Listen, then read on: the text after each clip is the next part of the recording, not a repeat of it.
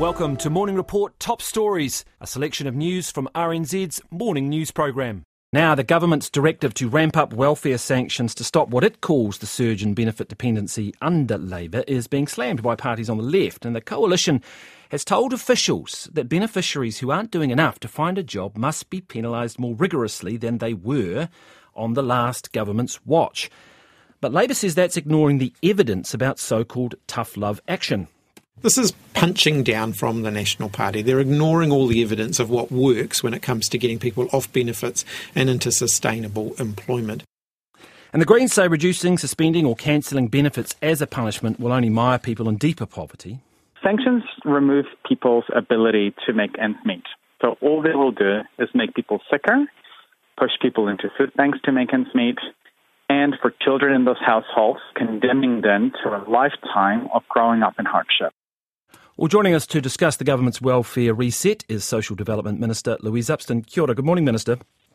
Good morning, Corin. I wonder if we could start with the big picture here. We've got a situation with an economy where unemployment is rising, albeit slowly. It is expected to rise back over 5% by next year. In fact, you could argue by design of the Reserve Bank, which is keen to slow demand. Is it reasonable to be putting back tougher sanctions on beneficiaries when they are going to face increased competition for jobs? Yeah, listen, all we're doing with this reset is making sure that those who receive the job seeker benefit understand what their obligations are and they're taking proactive steps to support themselves um, to be in work. Um, there is nothing about the sanctions that um, mean they're applied because someone can't find a job. It's about taking really sensible, practical steps um, to look for a job and, and for people who are on the job seeker benefit to do their bit. Mm, but it's the types of jobs too, and it's arguable that you're going to see fewer low skilled jobs, which might be appropriate. There might be more temporary jobs, and that can, of course, um, create more stress and complications for people who are already quite vulnerable. Yeah, what we do want to see is is more people in work, and I make absolutely no excuses for that. Um, there is loads of evidence about how important and how beneficial being in work is, uh, not just for your economic well-being, but for your social well-being. You're connected to the community uh, and a range of other benefits. The other part of this reset um, that I wanted to make sure people were aware of is making sure that uh, work and income are more proactive in working with those on the job seeker benefit. And that's one of the reasons behind the 26 week uh, check in um, and the, the, ability for job seekers to come into work and income, um, make sure that they're getting the right support and actually getting practical steps to help mm. them find a job. You, you say you want more people in work, and just coming back to that big p- picture question again, you remove the employment mandate from the Reserve Bank. They have to have a more razor focus on inflation that is likely or arguably going to mean interest rates stay higher for longer, that there is likely to be an increased slowdown in the economy. That is going to mean higher unemployment. Is that not is, is, that is that a, not unreasonable, or, or is it reasonable to be putting more pressure on beneficiaries when you are, by design, effectively, and I know it's the Reserve Bank and they're independent, pushing up unemployment? But what we've seen under the last six years of the Labour government is a widening gap between the unemployment rate and the percentage of people who are on the job seeker benefit. That's the gap that concerns me. And so that's why we're taking sensible steps to reset the welfare system to support more on job seekers into work. Um, and that is the, the very hmm. clear focus. Do, do you know, do you have evidence that it is a relaxed use of, or a more relaxed use of existing sanctions that has led to the increase in the job seeker? Numbers? Well, the, the, the evidence we do have is, is obviously that um, the use or the threat or the use of sanctions does lead to greater work exits. Um, and also the most recent evidence that's come out with the social outcomes model that very clearly shows there's been a massive increase in the average time people will spend on welfare. Is this the Taylor Fry's analysis? Is that the one you're referring to? Yeah, for a young person, that's gone up nine years to now be 24 years for someone who's gone on to welfare under 20. Yes, but according to the New Zealand as... Herald, which has reported on that research, the Taylor Fry research, Taylor Fry itself says it can't say what the exact reasons for the changes are. That says the reasons for these changes are unclear, and that's in reference to the exit rates. So, and that's why we're taking a number of steps. Uh, we announced two yesterday. One is to make sure that the, there are obligations and there are consequences for people who don't meet their obligations to look for work, as well as the proactive check in um, to make sure that job seekers are coming into work and income, getting additional support if sure, they but, but what they're saying is that, is that it's not clear why the job seeker nobody disputes the fact that the job seeker rate has gone up and it seems odd when you've got when you've had low unemployment. But we've obviously had covid and that was an, a, a, disruptor. Now that seems to be coming off but Taylor Fry says they can't they can't explain that there aren't the exact reasons aren't clear. Would you not have thought it would be good to go and have a look and see why that is rather than just assume it, that it is the use of sanctions? Well, we're, we're clear about the fact that a 57% increase in the number of job seekers on job seeker benefit, at the same time, there was a 58% reduction in the use of sanctions, is empirical evidence enough for us. As I said, there are a number of steps we are taking. There is not one thing that fixes this. Um, and that's why these two steps that we announced yesterday are a range, are part of a range of actions we will take um, to make sure that we give more people on benefit the opportunities and choices that come from work. And I will not remove myself from that focus. So, okay, so you're just going with the current numbers, that's enough evidence for you. You're not going to go into any further research to see what's going on there? Well, we, we're constantly looking at um, what's behind the numbers, what's working, what's not working. Uh, and I've talked about um, evidence, um, earlier evidence from, from 2010. I, I accept that doesn't necessarily fit um, the previous government's uh, view when they had contradictory advice. Um, but the social outcomes model, where a young person going on to welfare now, on average, will spend 24 years and a significant increase of 70,000 more people on the job seeker benefit is enough for me to sure. take action okay. and be deeply concerned. Okay, but you, yeah, you talk about your evidence from 2010. The other, other evidence uh, suggests that harsh, harsh sanctions have uh, adverse effects that drive people away rather than closer to employment. I mean, there's a pretty comprehensive report from the Ministry of Social Development for the working group done in 2018 that's gone through all of the literature, looked at overseas examples. New Zealand's the 14th, you know, harshest regime out of 40 countries. What's wrong with that evidence? Well, as I'm saying, there's there's there's uh, evidence that provides different points of view, as well as the most recent evidence about the massive increase in benefit numbers. At the same time, there was a massive decrease in the use of sanctions um, as well as the Taylor Fry report, which is just you know in the last couple of weeks. Mm. That report's been done every year, and we've had a minister, the previous minister, who doesn't recall ever having seen it when it clearly demonstrates a welfare system that isn't working and wasn't working and stopped working under her watch. I'm not willing to, to not take action and do everything we can to support more New Zealanders into work. I understand and that. It's only just... fair on those who are also in work, and it's their work and their tax that supports those on welfare. Sure. Just one last quick question. system that reports that needs just, to just one last quick question, if I can. I just want to get this in. You said it was said yesterday that somebody with cancer would be required to look for part-time work or, or at least be work ready if they're on that job seeker. I mean, is that reasonable? I mean, I know, of course, some people with cancer do want to work and, and can work, but that's a you know huge complexity in their life to have the threat of losing their benefit hanging over them at the same time.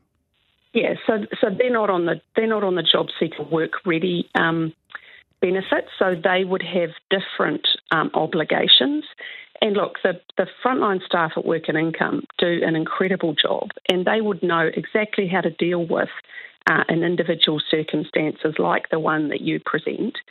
Uh, and if it was appropriate, if they were well enough at that period of time to be looking for part time work, that would be appropriate. For okay. some, it's not. For some, it's not. And I want to make that point clear. Okay. Thank you very much for your time. That is the Social Development Minister, Louise Upston. Well, listening to all of that and joining us now is our political editor, Jo Moir. Kia ora, good morning, Jo. Hi, Ingrid. We do have a poll to talk about as well, but let's talk about the uh, the beneficiaries, uh, well, the reset uh, being talked about here. What is going on there? We know the government does have a traffic light system which is going to be introduced later. Why are they talking about this reset now? Look, I think you just need to go back to Sunday when you saw the Prime Minister Christopher Luxon make his State of the Nation speech. He talked in that about tough love, you know, the free ride is over. And here he was 24 hours later putting out a, an action, a deliverable. And that's important for him at the moment. You know, there's been a bit of uh, criticism from the opposition and others about how this new coalition government has been doing a lot of repealing and getting rid of things, you know, sort of a bit of a negative vibe going on there. This was something where the Prime Minister was was able to say, we are taking action, we're doing something about it. And look, it's bread and butter stuff um, for the, all three coalition government parties as well. I think Christopher Luxon's taken an opportunity here alongside his National Party Minister Louise Upston to really have the oxygen on this one. You have seen both Winston Peters and David Seymour being sucking up so much of that government oxygen of late over the last few months um, in the first sort of, uh, what are we, 80 odd days of the um, 100 day plan. This was a really easy, I guess, opportunity for National to to put some runs on the board, really, um, and and take it off uh, New Zealand First and Act, who who support this as well and would happily be talking about it, but they're not. It's National who's talking about it here. Is there any downside risk though in terms of how they're painting themselves? No, I don't think so because I think if you look at the um, sort of bread and butter stuff of uh, of people who have said that they are voting for National during the campaign period, you know, who who talk to media about why they were were voting National at New Zealand First, they were wanting to talk about things like getting you know tougher on crime um, and getting more people working. I think uh, one of the lines that um, was in the post cabinet press conference yesterday was uh, when low and middle income workers go to work to fund the welfare system system, they have an expectation that those who receive the benefit do their bit. And I don't think anyone will think that's unreasonable. Now, they're going to keep hammering that line because actually their voters will agree with that. Mm. And it's pushing that narrative again, isn't it, of a wasteful, uh, of the previous Labour government being wasteful and, uh, you know, spendthrifts with, with that taxpayer money. Uh, okay, let's look at this uh, latest poll that was out uh, last night. Not a lot of movement for the Prime Minister for National's position. Yeah, I mean, it was a an interesting poll probably because it didn't really say that much in terms of any change. Um, the results are so similar to what you saw um, in October at the election result. You know, the movements were sort of, you know, 0.8 here, 0.6 here, all within margin of error type stuff. Looking at the preferred Prime Minister, though, uh, that was a comparison with uh, One News Verian's previous poll in October, which of course had uh, Christopher Luxon steady on 25 and Chris Hipkins down 10 points to 15. I don't think it's that surprising that Chris Hipkins has taken that dive. He probably wouldn't have wanted to take as much of a dive. Christopher Luxon won't necessarily be stoked about uh, not having had that sort of traditional prime ministerial um, bump that does often, you know, come after an election result. But in saying that, he's the prime minister, so who cares? It's a numbers game, right? In terms of the election. National got the numbers to form a coalition. He didn't wasn't getting 40s in the, the preferred prime minister, and National wasn't getting into 40s as a party. But here they are. They formed a three party coalition government, and Christopher Luxon is the prime minister. And I think he'd probably like to see a little bit of a bump, but he's probably not going to be staying awake at night over it.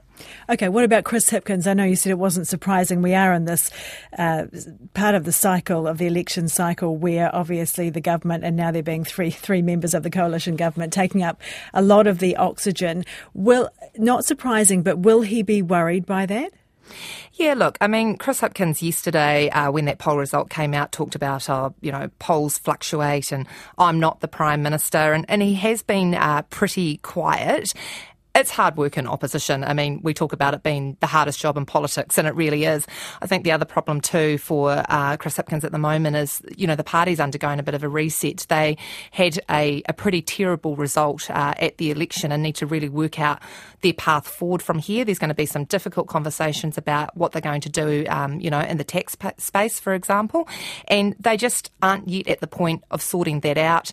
The Greens are also having an interesting situation at the moment with this change, um, you know, incoming change of co-leader. Now, depending on who that is, it's obviously most likely to be Chloe Swarbrick. That could shift the party a little bit in terms of what their focus is. You know, there's uh, chatter about the fact that maybe the, the Green Party will push more towards that sort of social, social just, justice space and not having uh, James Shaw in that sort of uh, more climate change space. So, look, there's a lot going on in the left at the moment. You've also got Te Pāti Māori who got a bit of a bump in that poll too. Um, and uh, it will be interesting to see how that opposition and those three opposition parties start to potentially work together to hold the government to account as well, because you do now have the situation of a three party coalition. Are you going to have a three party opposition, and what will that look like as well? Mm, something to watch out for. Thank you very much for that. That is our political editor, Jo Moir. 25 minutes past seven. Well, some universities could run out of cash this year or breach their borrowing limits. The Tertiary Education Commission made the warning in a financial overview of the sector delivered to incoming Tertiary Education Minister Penny Simmonds in November. It says it regarded Victoria and Massey universities as high risk institutions and Lincoln and Waikato as medium risk. Those, those uh, universities deny that they're going to run out of money, but they admit that times are tough. Here's our education correspondent, John Gerritsen. Hi, John. Morning, Corin. What is going on here? How serious is this? Okay, this is a, a, a, possibility. It could be. It's a warning to the government that times are extremely tough for universities. Many of them made deficits last year. In fact, deficits of such significance that for the first time the entire sector could record a, a net de- deficit collectively. That's never happened before. Um, so it's saying to the government, look, if things don't go well this year, if domestic enrolments don't go well, and especially in international enrolments or there's unexpected shocks, some universities could run out of money to pay the bills. They're going to need to borrow money, and some are, some are banging right up against their official borrowing limits. So you're talking about a liquidity crisis. It's a possibility, not a certainty. So we've just got to wait and see how mm. pans out. Lots of things at play here. I mean, you've got uh, you've got COVID, the after effects of COVID, perhaps still starting to wash through. Hopefully, starting to wash out. Uh, the international students have they come back as as much as expected, and then you've got a very strong labour market, which is going to start to ease, but. Uh, all those factors would I would have I thought moved against the universities. Yeah, absolutely. I mean, they suffered a real shock in that domestic enrolment spiked, and I think it was 2021, and then just dropped away again 2022, stayed low 23, um, and the international students were still coming back. So for some, uh, financially, that was a, a, really big problem. So this year's critical. The word is so far international students are coming back in the numbers that were expected, perhaps even better. Domestic are probably holding steady. Many of the universities are saying their enrolments are positive. Quite what that means, we don't know. Um, the forecasts certainly are for domestic um, enrolments to, to just pretty much be unchanged this year. If they drop away or drop away significantly, that would be a problem. Is it going to put the focus on some of the individual universities and their management? I mean, are some of the universities going to face criticism for what they've decided to invest in or not? Well, the Commission's briefing says that, look, some universities were slower than others to respond to uh, changes in their enrolments. And when you talk to the universities themselves, they go, well, you know, some of these are, these changes happen very suddenly. It's actually pretty difficult to shed courses and, and lay off staff and so forth when you've got totally unexpected drop in enrolments, as happened in 2022. Uh, so, yeah, there will be a bit of scrutiny on, on that. Um, certainly, the people I've talked to, I've talked to a few vice chancellors, they're saying, look, this year is looking better. Yeah, uh, last year, may, maybe uh, your assessment of us as being high risk or whatever was due to our deficit, but but this year's looking better. We're not high risk anymore. I mean, the great bugbear often is, isn't it, that the universities too much money on marketing and fancy logos and new buildings and this sort of thing. Is that likely to be an area that gets some focus? Well, I mean, every every area of spending is under scrutiny. But if you look at that, some of that, uh, there's one of the points in this document is that uh, Massey and Victoria lost their market share of school leavers and Canterbury increased. Now, look, I don't know what Canterbury was doing. Maybe that marketing spend was worthwhile, but boy, it cost Victoria and Massey uh, dearly. John Gerritsen, thank you very much for the update. That's our education correspondent there. Now, the fire in Waikari Valley is contained, but while residents of the nearby North Canterbury town of Waipara are back home, they remain on high alert. The 300 hectare scrub fire broke out on Sunday night, forcing the evacuation of nearby rural properties. And given the parched conditions throughout the region, there are fears that a repeat could be just around the corner. Our reporter Adam Burns has been in Waipara talking to relieved locals. I'm really grateful for you guys coming in and, and supporting us, but more importantly, this team. Thank you. Thank you. Waipara locals expressing their gratitude to fire and emergency officials yesterday. Moments earlier, Incident Controller Des Irving said they could return to their homes less than 24 hours after being told to leave. The fire is now contained, but the fire's not out. Right? There's a big difference. Containment means that you can go home tonight, right? But you still have to be vigilant. We're going to be here for a few days yet. No livestock or properties were lost in the blaze. Waipara farmer Tony Knowles was at yesterday's meeting. He says he was grateful he could return home to relax after enduring a sleepless night. I slept in the truck because there's families, young families and things here with mattresses and things. And I had a couple of dogs on the back of the truck, so I thought I'll just park up out there. Did you get much sleep? Nah, because the dogs were wriggling and they rocked the truck, and then when they weren't rocking the truck, the bloody nor'west wind was. So I could have done better, but yeah, who's going to sleep anyway? Following the community briefing, locals wasted no time settling back into their properties along Glenmark Drive. Carlos Earl says he was relieved to be home. Yeah, it was a pretty good feeling being able to come home again, sleep in your own bed tonight. It was a bit concerning with how long the Port Hills has been going on. Thought it might be a few days, but they seem to have done a good job containing it so far. Further down the road, Mark Sidey was thankful to be back. The farmer had feared the worst. Total fear of losing everything, probably. Yeah, with the way the wind was blowing and the, where we could see the fire was and the fuel we had in front of it coming towards Throughout property. But somehow they've stopped it getting into the forest at the back, and that's probably what saved most of the district, I would have thought. Mark Sidey says although he is pleased to be home, he remains on high alert. A fire could start any time around here at the moment. Very vigilant on the farm at the moment with motorbikes and working in the heat of the day, just what we're up to, and anything could happen. Talking to a friend a week ago who's too scared to ride a horse around the Port Hills at the moment in case the shoes hit a rock and spark and up she goes. Strong winds limited fire and emergencies efforts in the air yesterday, with only two specialist helicopters able to be used. Ground crews remained on scene overnight. Adam Burns with that report. A $5.5 million deficit in Hato Hone, St John's finances, has forced the ambulance service to cut back on its staff cover. The charity doesn't expect its cuts to ambulance call-outs to affect the quality of patient care, but lower priority patients may have to wait longer for an ambulance. Now, the Ambulance Association's National Secretary Mark Quinn told RNZ that the ambulance service's cost-cutting measures could hold potentially fatal outcomes for patients. So we've already got problems of ramping at various hospitals around the country, delaying ambulances able to exit the emergency departments and respond out in the community.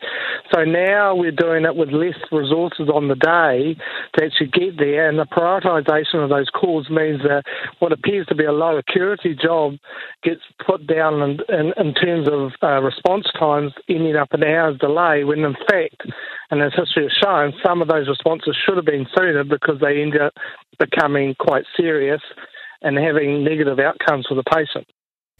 Hato Hone St John's uh, Deputy Chief Executive Dan Ohs uh, joins us now for more on this. Kia ora, good morning. Good morning. That is a fairly dire warning from the Ambulance Association that people could essentially die because of the reduction in staffing here. What do you say to that? So, from a Hato Hone St John perspective, um, we have been deploying extra resource at peak times and in difficult areas. So, over winter, we've deployed um, additional resource um, in, in, areas that have been affected by weather events. We've uh, um, uh, deployed additional resource. Um, in addition to that, like everyone, our costs have been running higher, so we have to actively manage those. Now, from a Hato Hone St John perspective, I think it's important to note that as people will be aware, our vacancy has been running high over the last two to three years.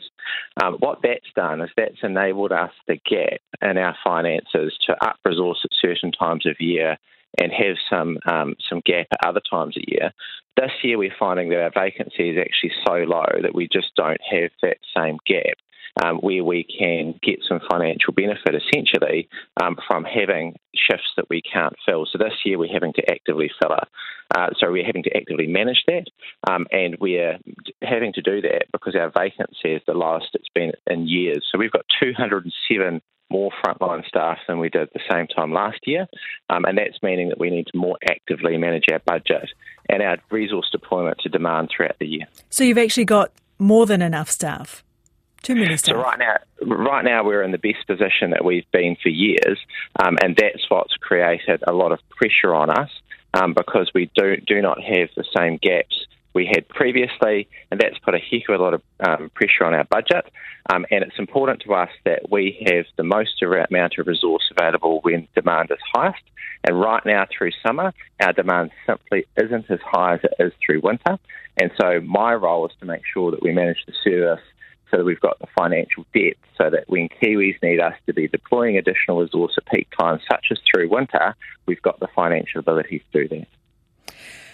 So, in terms of how this would affect patients, will there be any impact? So, if a patient has a low acuity issue, so if you've got a non life threatening emergency, there may be that there is some delay for you. And so, for those patients, we would always say your first port of call should be Healthline, um, you know, or your GP. Um, your last point of call, if you've got a non-life-threatening uh, emergency or a non-life-threatening problem, should be the ambulance service. Now, in terms of in terms of where we're managing our recall, so in areas where we've got a network of ambulances, that's where we're managing our recall budget. If you've only got one ambulance locally, so for example, if you're in Te Anau, clearly we're going to make sure we recall in those areas so you've got coverage in your community. Okay, um, and just just in terms of what is urgent and what isn't urgent, uh, how is that triaging done? Because a person may not be in a fit state to to know where they fall in that. Yeah, that's right. So when people dial triple one, they're triaged by a call handler using a prescribed set of questions using an international system. Effectively, that system aims to triage people into two categories. The first is life threatening, the second is non life threatening. If you've got a life threatening emergency, then you will get the closest ambulance response, and so that, that might be a manager, that might be a rapid response vehicle. In some areas, that may be support from Fire and Emergency New Zealand. That won't change. If you've got a non life threatening problem, one of two things will happen. Either you'll get an ambulance when one is available, and if it's a not life threatening problem, and we've got people that call us because they have a sore ankle from sport in the weekend, now clearly they might not be mobilising, but they don't need an ambulance right now. Um, and so those patients, if they're non mobile, will get a delayed response. For everyone else, um, you'll get a phone call back from a nurse or paramedic who will ask you a number of questions to assess whether or not you need an ambulance response or actually whether or not a health provider, another health provider, is best um, suited to meet your health needs. Okay, thank you for your time this morning. That's Hato Hone, St John's uh, Deputy Chief Executive Dan Ohs. You've been listening to Morning Report Top Stories.